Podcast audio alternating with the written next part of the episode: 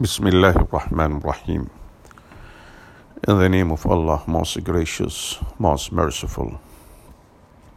Islam, the path of God.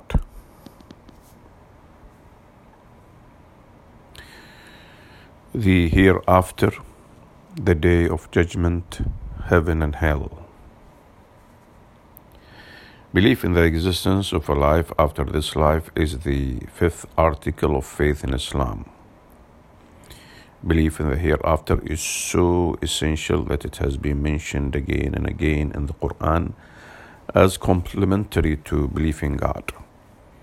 And understanding why this is so extremely important. The existence of a future life is a spiritual reality which we are able to know about with certainty with certainty only through divine revelation. The existence of a future life is a spiritual reality which we are able to know about with certainty only through divine revelation. Because our ultimate destiny lies with that future life and not with this temporary life, it is only just and right that we should be informed about it and thus be able to work for it, for it pertains to our reality as humans. God says, O you human creatures, you are toiling toward your Lord with a difficult toil, and you shall meet him. Chapter 84, verse 6. The Prophet, sallallahu alaihi wasallam, may the blessings and peace be upon him, advised believers to think of death often. Devout Muslims certainly do so, regarding it as the door which connects one state of existence to another. And surely most of us have at some point wondered, what will the end be like for me? Will it be painful? Exactly what is going to happen? And does something come after it or not? These are extremely critical questions which we should ask, not in order to be morbid, but so that we can prepare ourselves for the most important experience we have yet to undergo. Death is not uh, something we can conveniently put aside as relating to the far future. None of us knows when it will come to us, and when it does come, it will be too late to do anything.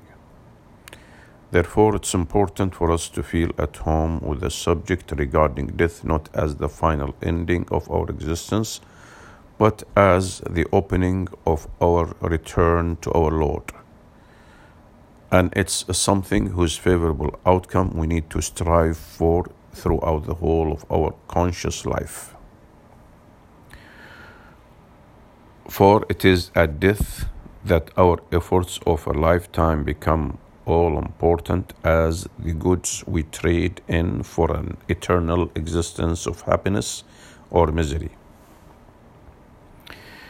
It is a fact we human beings generally seek out what we enjoy and try to avoid what we don't. That is, unless we have a strong motivation to do otherwise. Certainly, to act purely for the sake of God is the highest form of motivation but most of us just aren't that noble and unselfish. Our human nature is such that without the promise of reward or fear of punishment, very few of us would act as God wants us to. We need some incentive to cause us to act according to our higher selves. And the desire for paradise and fear of hell is precisely such a strong motivation. The materialist versus the spiritual point of view. In every society, at every time, people who believe only in this temporary material life have argued against the existence of an afterlife. Many have used such arguments as an excuse for doing whatever they like. The Quran is full of references to such people. Let's go over the verses. And they say, when we are bones and fragments, shall we really be resurrected again as a new creation?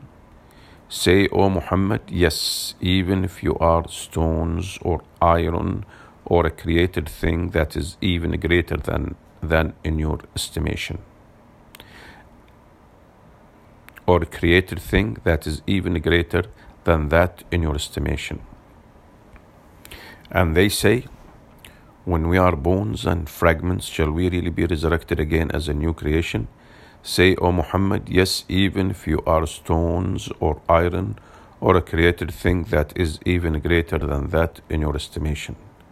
They will say, Who will bring us back to life? Say, The one who created you the first time.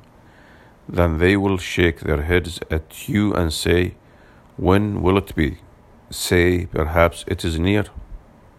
Chapter 17, verses uh, 49 to 51 also chapter 17 verse 98 also chapter 19 verses 66 and 67 also chapter 34 verse 7 also chapter 36 verses 78 and 79 lastly it might be also chapter it is also chapter 37 verses from 15 to 17 those who disbelieve imagine that they will not be raised again.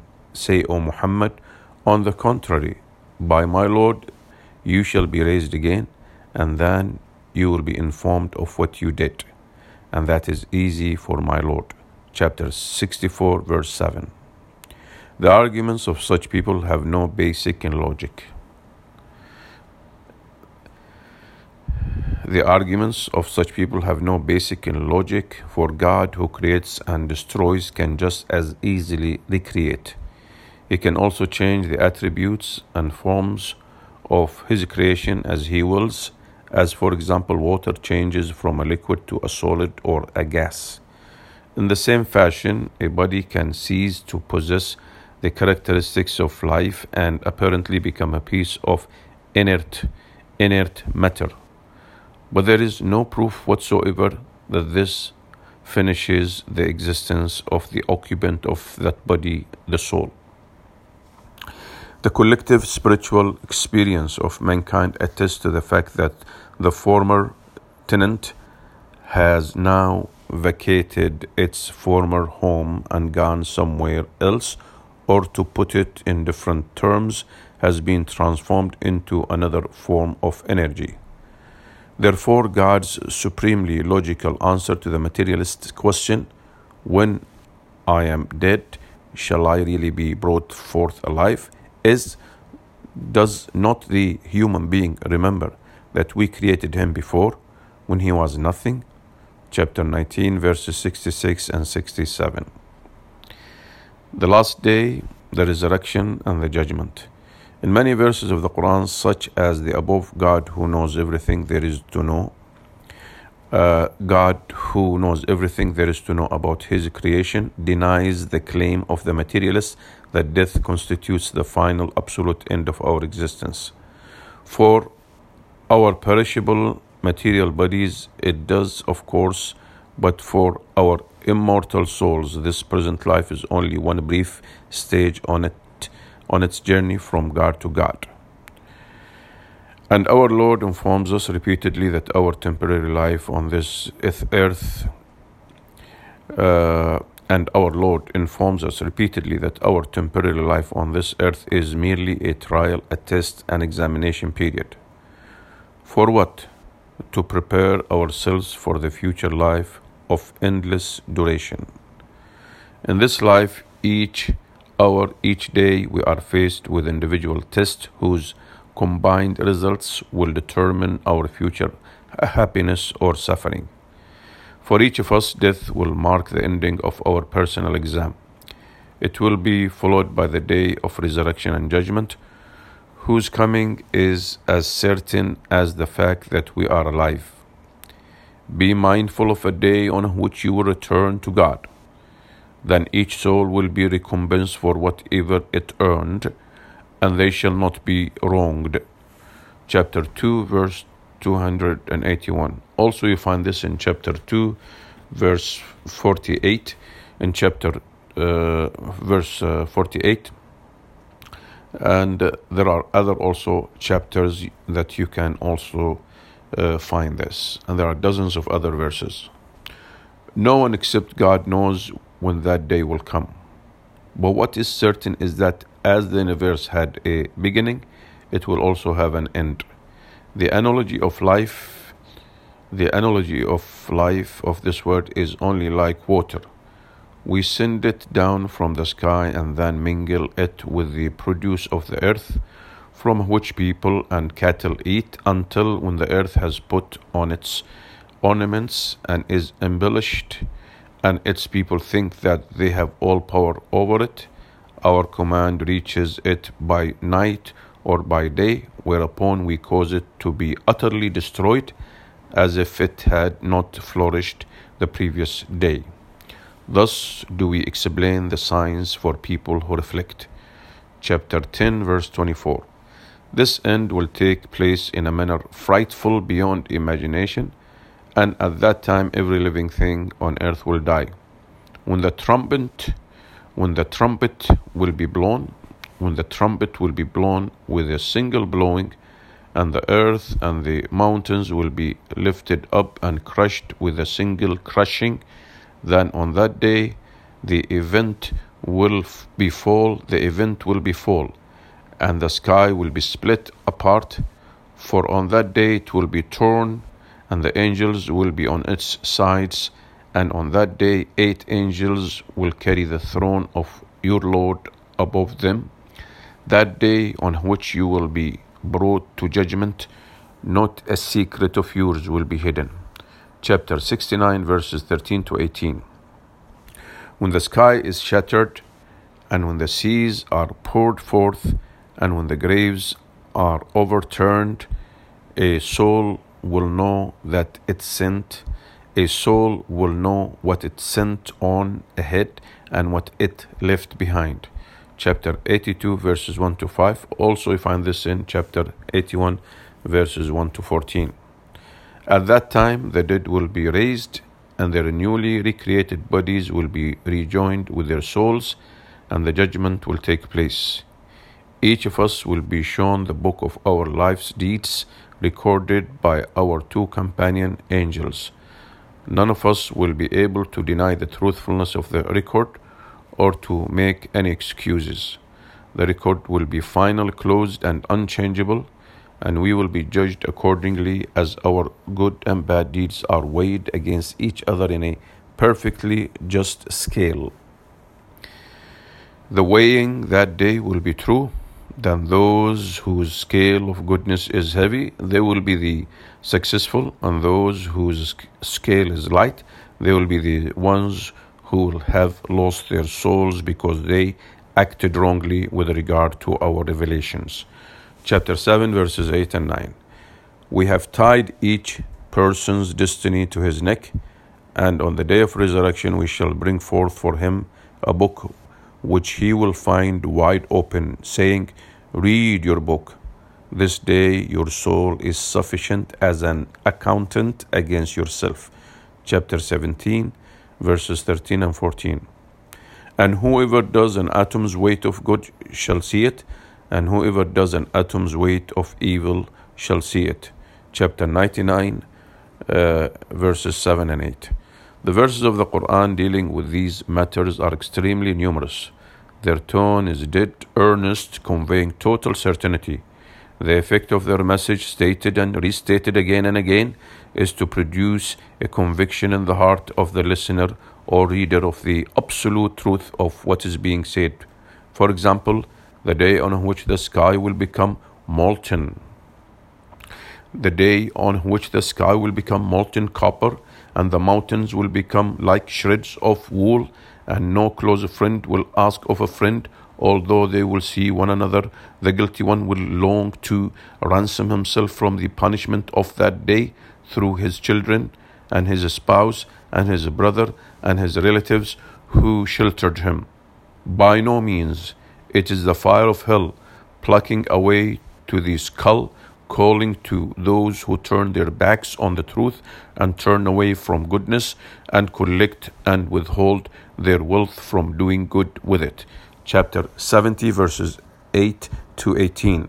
The day when the trumpet is blown, whosoever is in the heavens uh, and whosoever is on the earth will be terrified, excepting the one whom God wills, and all will come to him humble. Whoever brings a good deed, he will have better than it, and whoever brings an evil deed, they will be thrown down on their faces in the fire. Are you recompensed with anything other than what you did? Chapter 27, verse 87. Also, we find it in chapter 17, verse 97.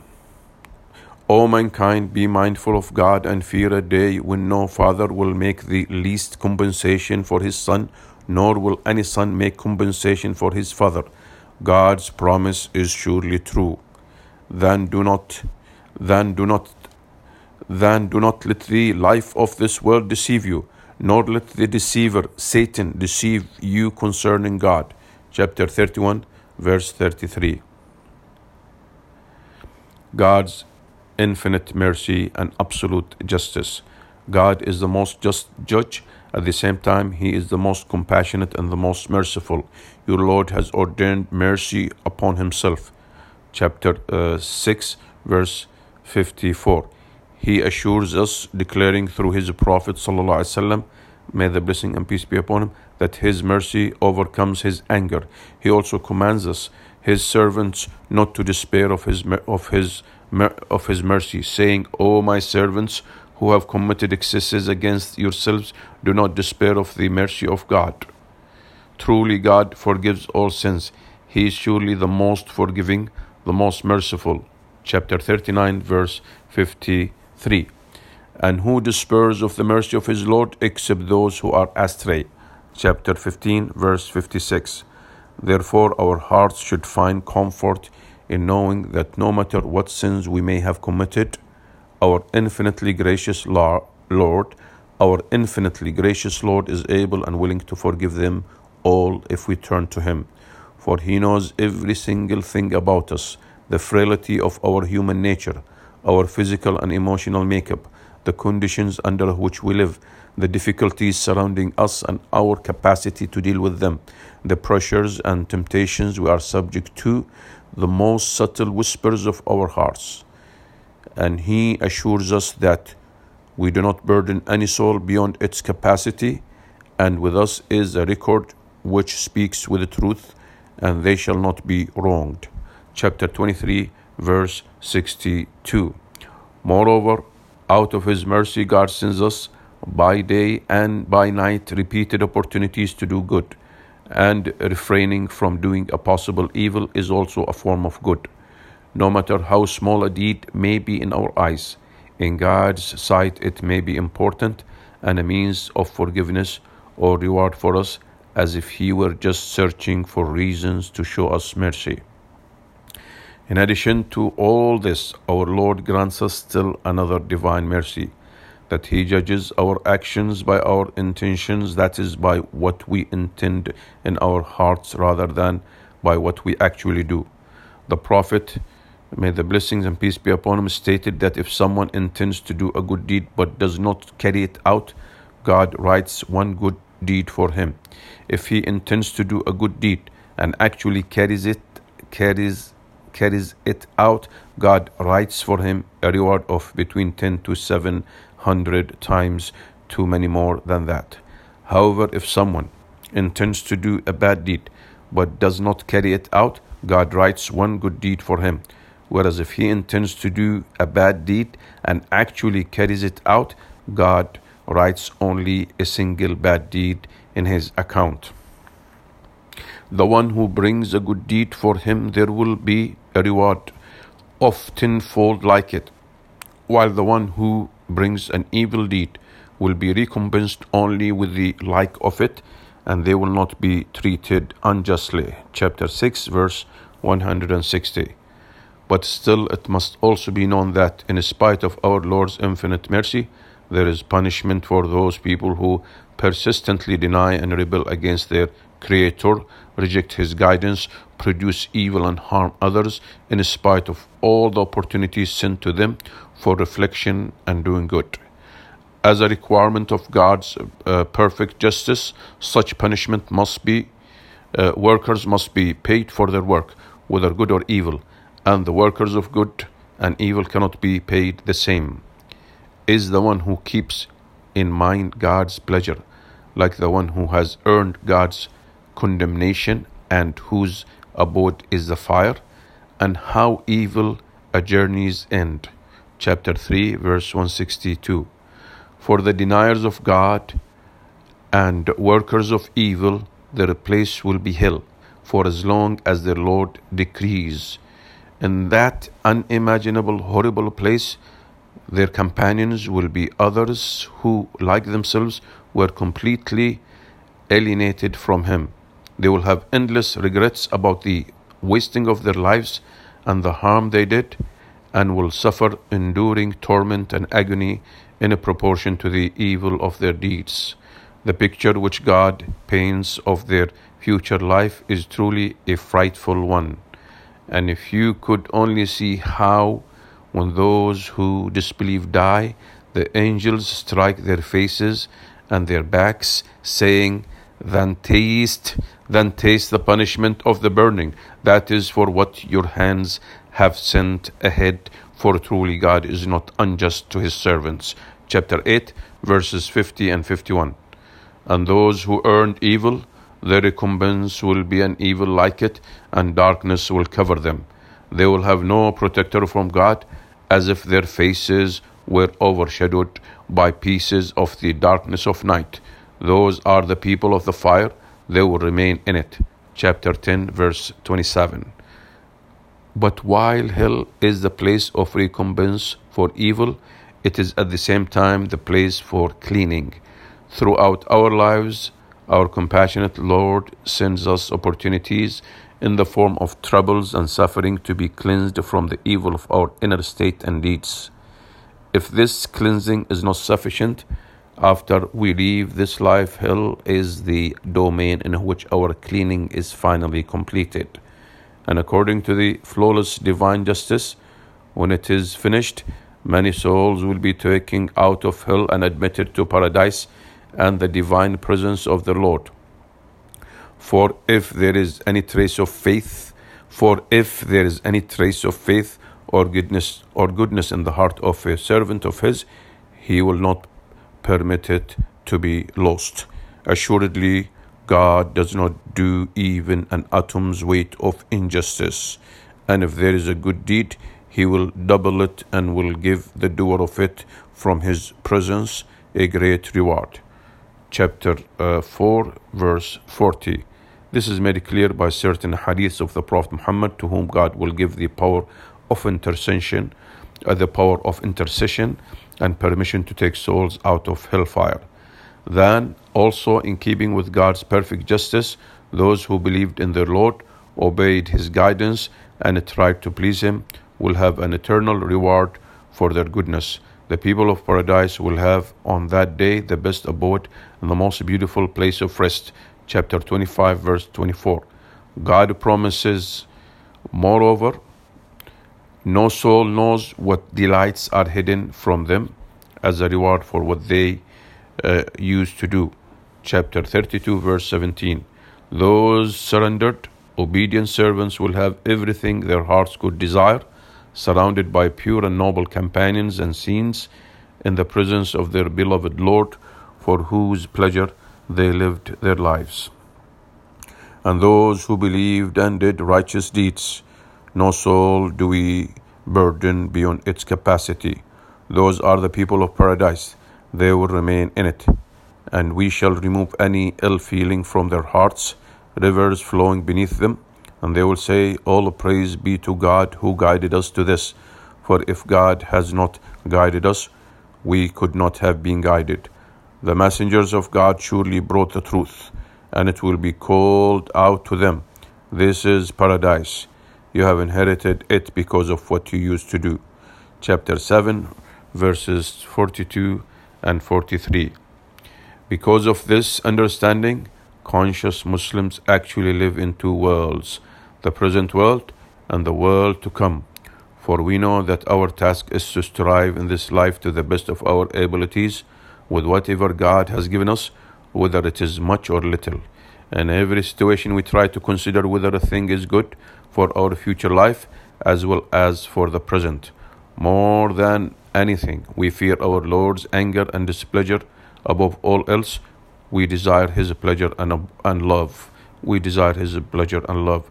This serves as our primary this serves as our primary motivation when faced with a choice between good and evil possibilities. It is a force that enables us to control our passions and desires, exchanging temporary satisfactions in this brief life for permanent happiness and the eternal life. For we know that whatever has been given to you is only a convenience of this life, and what is with God is better and more lasting for those who believe and trust in their Lord. Chapter 42, verse 36. The message of all this is therefore one hope. The message of all this is therefore is therefore one hope and trust. Hope in our Lord's endless, all embracing compassion and mercy, and trust that He will accept us, forgive us, and deal gently with us out of His infinite grace. I will repeat this. The message of all this is therefore one of hope, one of hope and trust. Hope in our Lord's endless, all, all, all embracing com- compassion and mercy, and, and trust that He will accept us, forgive us, and deal gently with us out of His infinite grace. Alhamdulillah. Praise be to Allah.